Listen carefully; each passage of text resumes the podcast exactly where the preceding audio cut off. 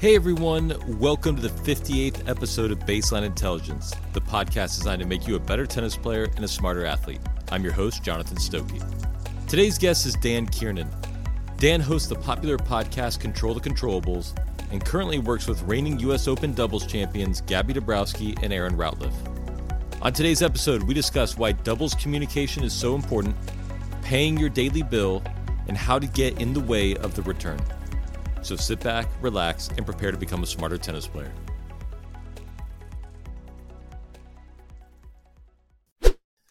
All right, Dan, welcome to the pod. Jonathan, thank you for having me. It's nice to nice to see you and nice to be on the other the other end of the microphone it is enjoyable. It's a lot less pressure when you're a guest on a show instead of the host, and you got to worry about the technology and making sure the episode's good. But your podcast is one of the original ones that I listened to that inspired me to start my own. So it's really cool for me to have you on here and uh, be a guest. Well, it's it's nice of nice of you to say so, and I think like I said, everyone, it's it's just nice to hear that anybody listens to it. You know, when you you sit here in your bedroom or you sit where where you set up the podcast. You know, I remember the first couple I was doing in the closet because my kids were working, you know, online during the pandemic. So it's it's nice to know that we live in a world where we can get these messages out there. So so thank you for that. So I got your contact from Erin, who was on the show a couple weeks ago, right before uh, the WTA finals, and you've been working a lot with them and her partner Gaby Dabrowski, and they won the U.S. Open. They made this awesome run at the end of the year, like I said, to the semifinals of the WTA Tour Finals. What happens, or what's the recipe when two good players like this, who haven't had a ton of success, all of a sudden kind of find lightning in a bottle? What does that look like? Um, I actually get goosebumps when you mention it because it's it it honestly and truly has been an incredible three months, and I think I need to quit because they might actually think I know what I'm doing when I, it was actually just luck and timing that I came across them. They deserve all the credit, all the credit in the world, and it's it's been a it's been just a privilege, if I'm honest, to be a part of it because it's I don't believe in magic, but it's been like magic has come together just in terms of there's there's a lot of hard work that goes into it well before I knew Gaby and Erin, you know, and as as all, all the stories, there's 20, 25 years of hard work with many great coaches, many great people and family. And they almost came together, I think, at a time where where both of them I mean, they're both of the age where they've got plenty time left, but it was almost kind of a bit of a screw it moment. Let's just let's do it. Why not? And and and actually, the thing that I have to commend them most on, and, and we could talk for an hour on this, and it would probably be fifty five minutes before I mention hitting the tennis ball because it ultimately it comes down to relationships it comes down to connection it comes down to trust it comes down to all of these personable skills that both of them have in abundance but them coming together and being able to talk so openly and honestly. And if myself and Bruce deserve any credit, and I don't believe we deserve lots. But if we do, I think it's the ability we've had to facilitate that in the relationship, you know, and to facilitate facilitate some quite hard hitting conversations, um, and and actually, those two in particular, you know, they they're both lovely, lovely people, but they are both ends of the spectrum in some ways. You know, in turn, you know, Erin's very carefree, lives her life very, you know, big smile on her face, and life's good, and friends around her, and and Gaby's a little bit more head down, and no, it's in, I'm intense, and I need to do this, and and I, and they've rubbed off on each other in a really, really positive way. Um, but I think the ironic thing is they were they were probably a match away, and, and I think this is a big lesson for lots of people. If we take the U.S. Open, they were lost the first set of the U.S. Open first round. Second round, they were three all in the third. Love forty down on Gaby's serve. You lose one of those matches, and actually, you think, well, actually, they'd had a bad couple of matches in Cleveland where they hadn't really connected or or or, or been a team and that was kind of the start of the US Open run where we sat them down and said, look, and we had the saying, don't be a dickhead, you know, and that's what you're being right now, you know, like, come on, you, you, you're not talking to each other. You're not, you're not unconditionally supporting each other, which any successful team needs at the, at the very base of it. And they completely bought into that, managed to get themselves out of a couple of matches.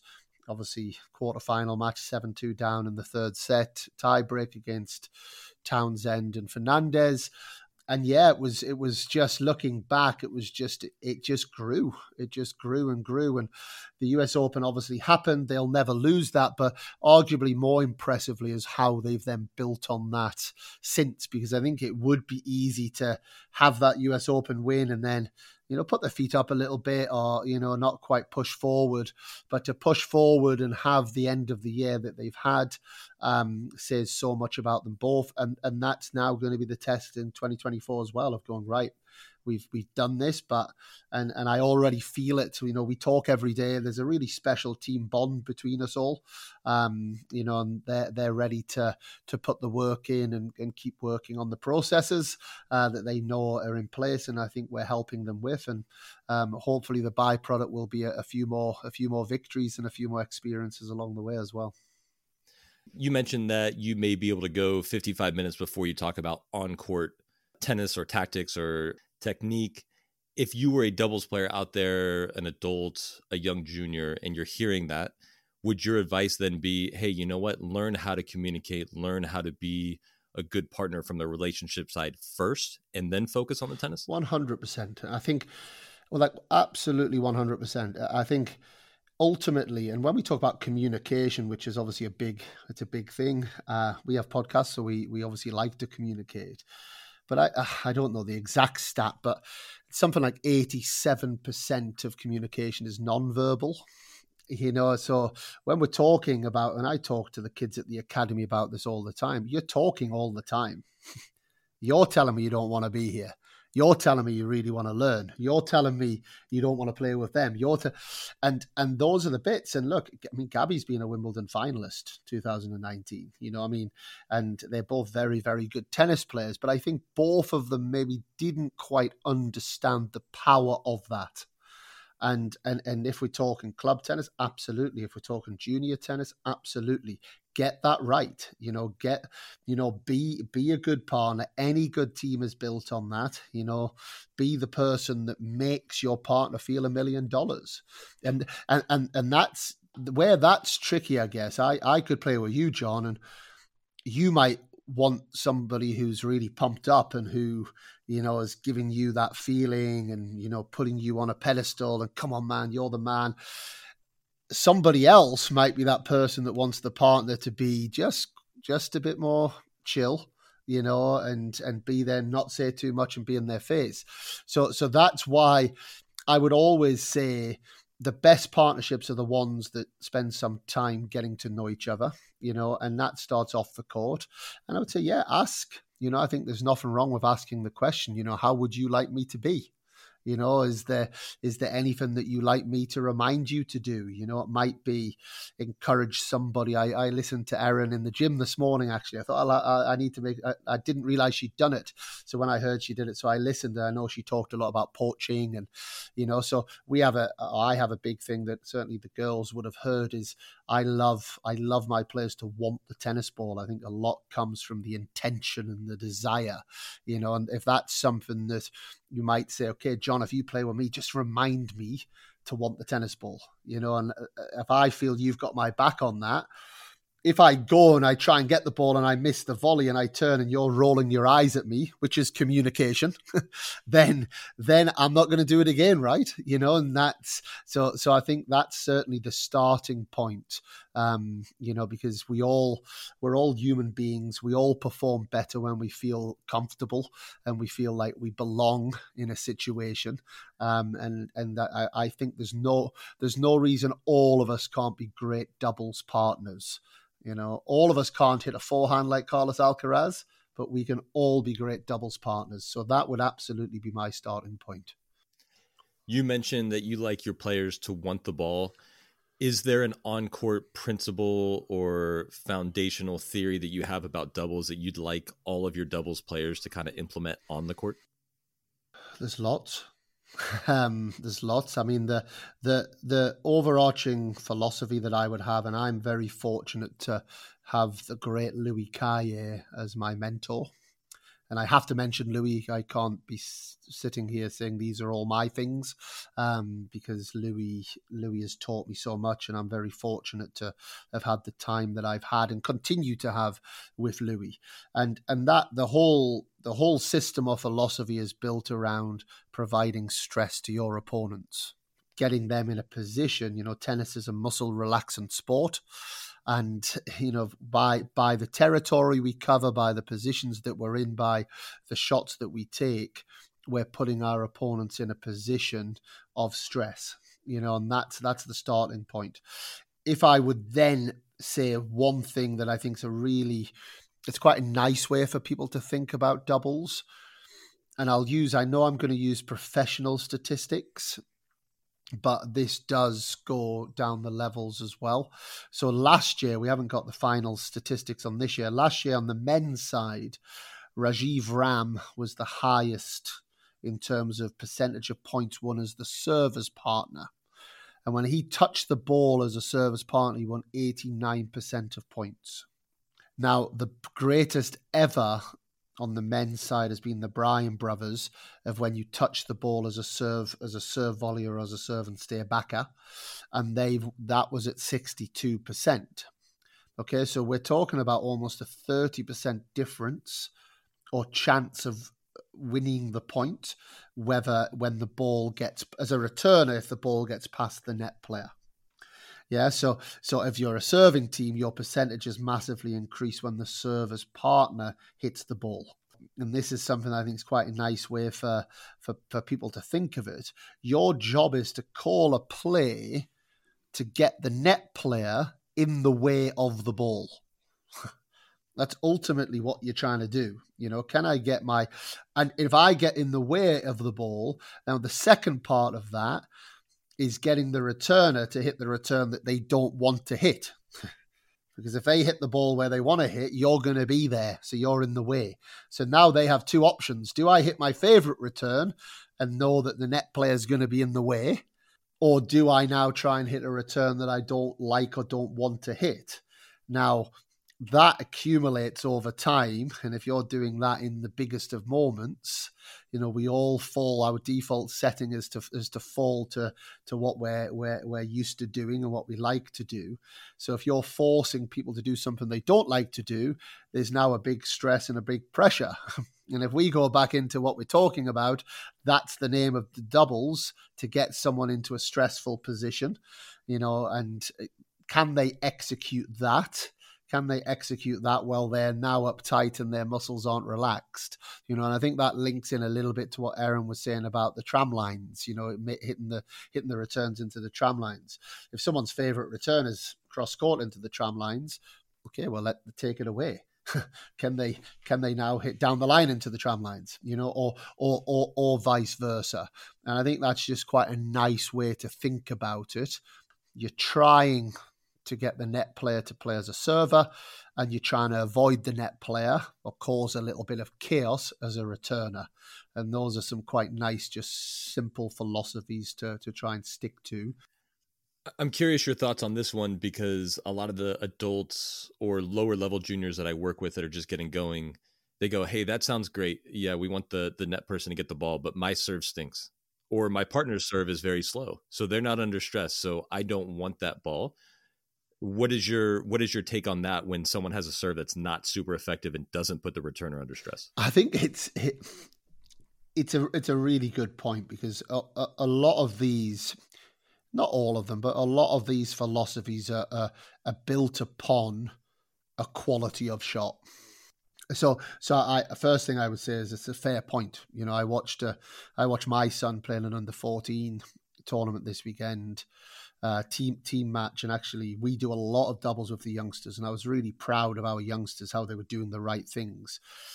Whereas the, the two players were great singles players they played against were like stood in the tram lines, and the ball went close to them, and they were so they were unbelievably scared. So I, I do. There's a couple of bits. Uh, one, I think you can you can certainly teach the right fundamentals you know, and maybe if that is the case, you give yourself a little bit more room. You know, you move back a little bit. You're not doing the Bryan brothers on top of the net because your head might be taken off. You know, so I still think you can get your positions right you know, and you can stand in because ultimately it goes into the philosophy of winning long term you know so let's teach the right things but have an understanding that there's some adaptabilities in there um, or even an understanding that you might lose the odd match um, if we're talking about the served really being dire i'd probably go back to saying that's the main focus to work on the serve as well. You know, like there's only so much, there's only so much you can also do. You know, to to be able to to to play to these skills. I mean, you see it on the top the top of the women's game. They play two at the back sometimes when they're serving. I'm not a massive fan of that, and I'm not sure I would have it in me to allow my juniors to start doing that. Uh, you know, because let's get good at defensive volleys then. You know, let's hold your position and, you know, be able to deal with the ball coming and redirecting. Uh, would tend to be my way of going, but I'm not a short term, let's get this win today type of guy even at the top top level that I'm fortunate enough to be working at, I'm very much a, a, let's let's stick to processes, let's develop, let's grow, and along the way you might pick up some nice wins along the way, and and, and that's my more my belief than let's just do whatever we can to win right now. Do you have a favorite doubles drill that you like to do with your players? I have a what I would call an extended warm up, and. Uh, I wouldn't want to just go into the drill because I'm I'm a believer in pick the skill first and then go into the drill of the skill you know so if we're working on specifics then i want to know what skill it is we're working on you know so is it that you're working on um service service partner taking the middle ball? Is it is it that you're working on defending in the wall position? Is it that you're working on you know return as partner getting closer to the net? Is it that you're working on your your smash but are you working on your overhead in a defensive position where it's a great lob uh, you know there's so many there's so many different skills um, but what I am a believer of, which I, which I hope might be helpful, is I'm a believer that there's not a lot of doubles happens in neutral situations. Um, you know, singles you will have a lot more neutral rally situations.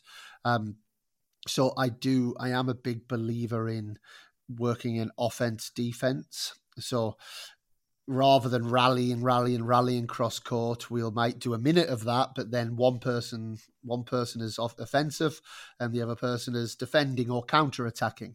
You know, when we're volleying, one person's volleying, maybe one person is then attacking the volleyer, so you're dealing with the more of a defensive volley. You know, and putting all the different situations in that because I would say everybody would have and I'm talking specific to doubles here, but I think singles is very similar. Maybe two or three key objectives that they're working on at any given time, but you've also got 25 to 30 maintenance stroke development areas as well you know? So so that's why i like with the doubles players i like kind of a 25 to 30 minute warm up that incorporates all of the situations and and breaking them down into offense and defense, um, and and then obviously depending if it's day before a match, we go more specific against the opponent, things about what they're about their opponent. If it's more of a development phase, week before tournament or a little training block, then we go more into the specifics that that player is player is working on. So you've worked with great pro players. You're working with Erin and Gaby now. You've worked with Lloyd Glasspool for over 20 years, but you also run your academy in Spain and work with great junior players. On your website, it says you're a boutique academy. It's highly personalized. So, of course, I'm going to ask you a very general question here. But if you were to work with a player, and each player is different, but what is the percentage of time that you would work on maybe technique, the technical side of a stroke, versus the tactics, how they play, the mental side? What what is that give and take there between those two? The two most used words I think in tennis are and should be it depends. So it depends. Um, and that's not a cop out, you know, but I can I can tell you the process we use. So I mean, I, I pride ourselves, and I, I'm not here to talk about any other academies. I know there's lots of great academies and lots of great coaches in this world. You know, we're just trying to do our best that we can do and we individualize everybody's program at the academy you know so so we would have academy led sessions and we would have individual led sessions. That doesn't always mean one on one but it would be we'll do out of the 10 roughly 10 sessions a week you probably six of them are individualized three or four of them are more to a, to an academy syllabus, I guess. You know, so Monday mornings, lots of volume. Wednesday afternoons, always doubles. Tuesday afternoon, sets, conditional sets from a, a mindset standpoint. Um, but so what we will do is that all players will have their own plans, and that will start with where are you and where you going and why. Yeah, and, and that then gets broken down and the example I use on this is is is we're then going okay, so we've got a fifty thousand piece jigsaw that's like developing a tennis player, which is very different to just improving a tennis player. So we want to develop this 50,000 piece jigsaw. We need a picture. If someone takes the picture away, we're we're not in a great position here. So so let's get the picture clear. You know, what are we trying to create? And then we'll we'll we'll boil that down, simmer that down into the key areas in that in that period of time. Now that key area might be and we've had big technical change that have changes that have happened. My personal philosophy, I'm not massive on big technical changes, certainly at a certain age. Um, however, if that technical technicality is stopping you from performing to to a certain level and doing what you need to be able to do with the tennis ball, then we need to change it. You know, so it might be a case of the next four weeks is big, big work on a certain technical area. Um, if if the mental side has been the big area identified that's preventing you from being the player that you are, then let's prescribe the right program for, for that. You know, if it is more about game identity and, and, and tactics and how you're trying to play, then that would come out in the prescription once we've done our observation and we've gone through that all. Um, and I guess for me, that's then the real skill of the coach to be able to to get that plan in place. There's then academy led sessions will still provide the maintenance on volleys, on drop shots, on slice, on the ability serve and third ball. You know, there's a, there's a bunch of things we have to do as tennis players. But what are those two or three key areas and objectives of development over those that next period of time? And that will really, really depend on the player, their age stage of development, where they're where they are currently at, where we see them going. Um, so it's a hard question to give a definitive answer, other than that process happens and it depends on on on the player. On your website, you've got it. I'd call them like six core values, but it was listed as the six P's, and one of them was pay your bill and I didn't know what that meant. It was intriguing, and so I was wondering if you could elaborate on what that one is. Yeah, so we we need to also update the website because our big values now we call it growth, um, which people are coming to grow. We're here to grow. It's actually I think the number one thing that Gaby bought into me bought into me for. Um, you know, she was at the stage of her career where it was about growing. It was about, you know, she felt she maybe wasn't developing, you know, and it was all about growing rather than winning. So that's the the starting point, which which stands for growth. Uh, which stands for gratitude. Sorry, the G is gratitude, which is a big thing. Respect, ownership, want, so an unconditional effort. The daily bill, so it's still in there. So I'm going to get to that, and then honesty and humility. Um, and the and the daily bill is is ultimately there's something that you want in this world. There's a there's a bill to pay for it.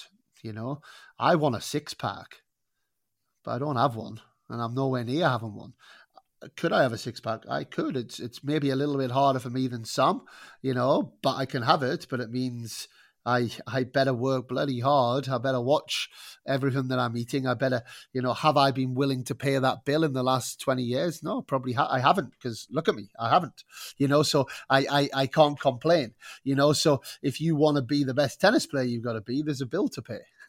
and, you know, that bill isn't just turning up to your sessions, you know, that bill is sleeping right. It's, taking care of your food, it's doing your morning gratitude, it's doing the extra stability work, making sure you're taking care of your shoulder. You know, it's making sure, and again, I can't stress enough how well Erin and Gaby have done this and they've bought into this. You know, it's watching the video You know, you play a match. It's easy to just go out and have your meal and forget it. No, but they watch the video, then they watch the opponents. The number of times you'll see Gaby pick up a smash from their opponent, that's not luck. That's because she's watched the opponent play 10 matches and she knows that when they smash, they like to go cross court. So she's there to pick it up, you know. So there's there's a bill to pay to be good at anything, you know, and that's every player will have their their lists and that might start. It's actually something with Liam Broady we started a long time ago, maybe kind of 12, 15 years ago now. And the list started at two and it ended at 25, you know, and it was like, I've got those 25 things I've got to do every single day. Um, and it's a nice, it's a nice piece of advice for any of us that want to do anything or achieve anything in life. Uh, so that's, that's the bill. That's the bill you pay. I love that. All right, we're going to finish up with some Instagram questions, questions from followers that probably listen to your podcast and know all about you. The first question is What is the most transformational idea or concept that you've learned through the podcast? Whew. I know, tough one. And you uh, and you haven't uh, sent me these in advance. Um, that's smart. Um, okay, that's there's you know what? Why that's a tough question is is what the podcast has has done is it's helped cement certain ideas or challenge ideas. Know, I'm a bit of an old boy now. I've been around a while, so it it's helped me stay growth mindset. Um, I but I would say, and actually, funnily, we've we've just put a, we've just done our first podcast short this week, and it's it would be wrong of me not to mention Valorie because Valorie Kondos Field, UCLA gymnast coach, she definitely had a very profound effect on me with the way that she spoke um, and her whole concept that winning doesn't always equal success. And that's something that I've played around in my head before but she articulated it so well and spoke about it so well that really cemented that idea in my head that that has then gone on to to really help me over the last two or three years in terms of how I get that message across to players, you know, and have these having these varying success measures. And I, and I think too often in our sport, the only success measure people have in place is winning and and you listen to Valorie's story and the gymnastics and anyone that's followed USA gymnastics over the last 15 20 years will know what I'm talking about. It can't just be that winning's the only success measure.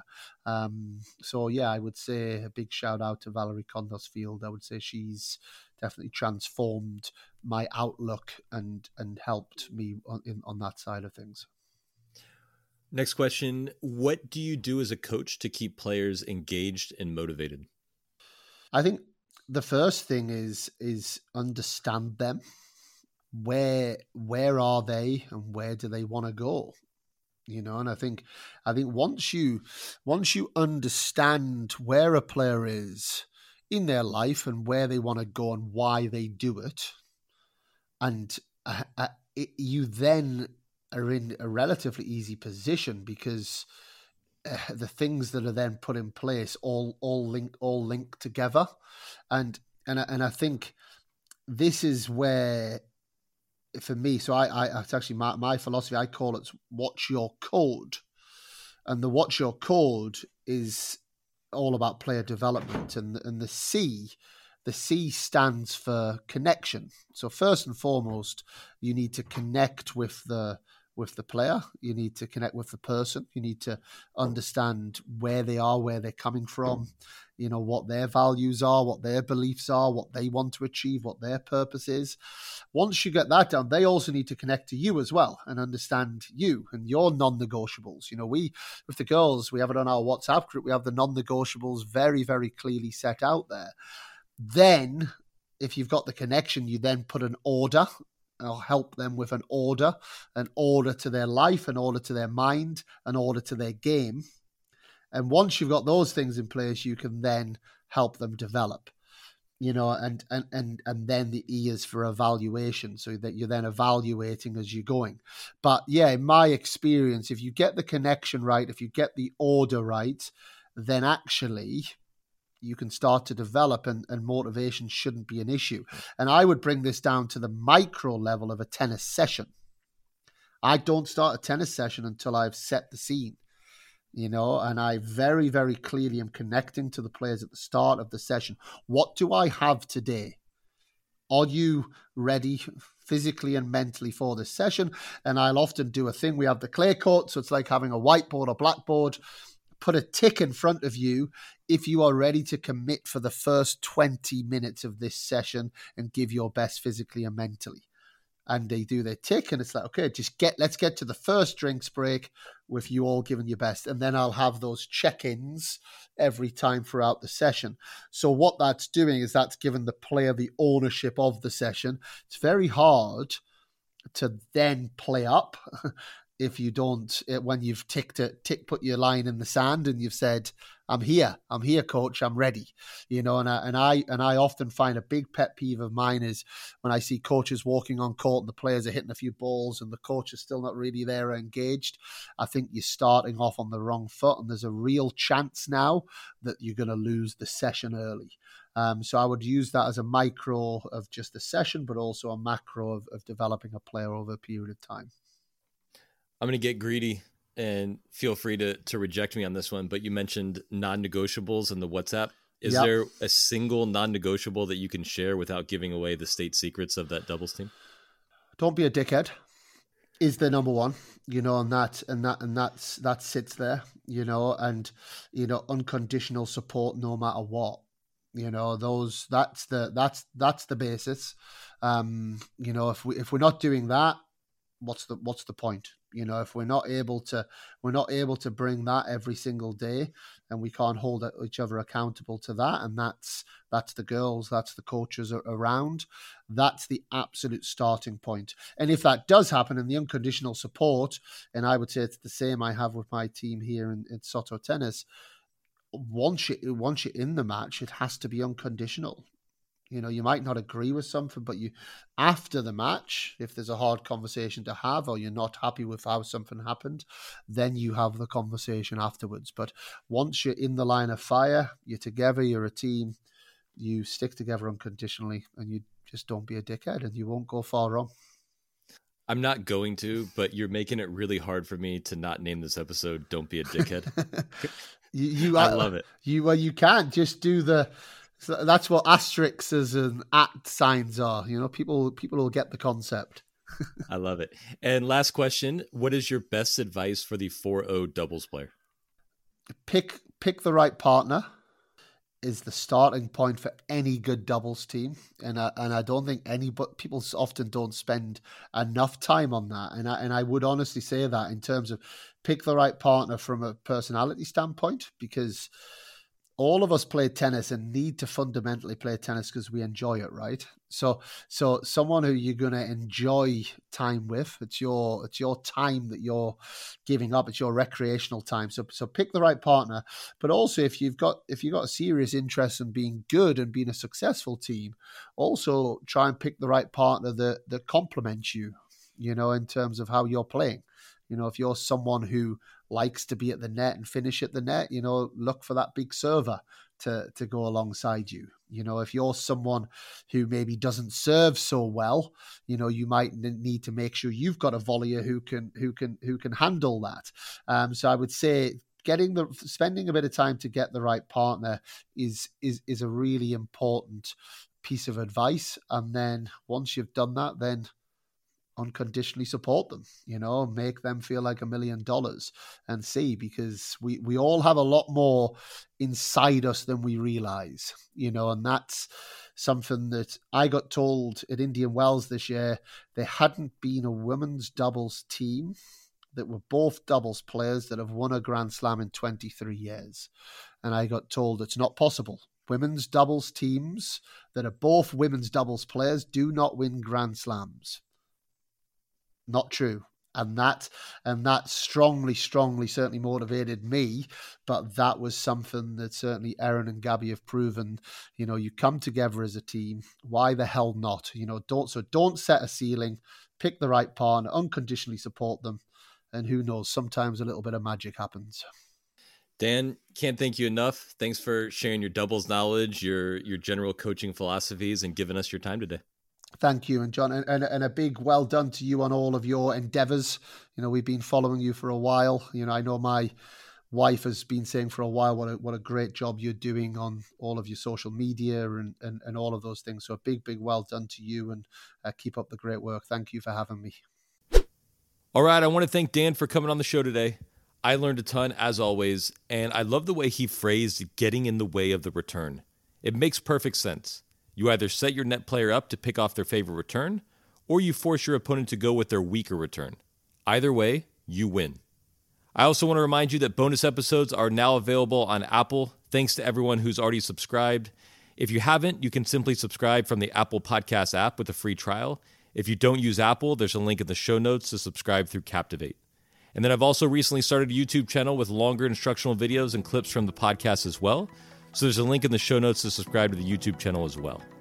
Thanks again for listening and supporting the show. I hope you just improved at tennis without even hitting a tennis ball.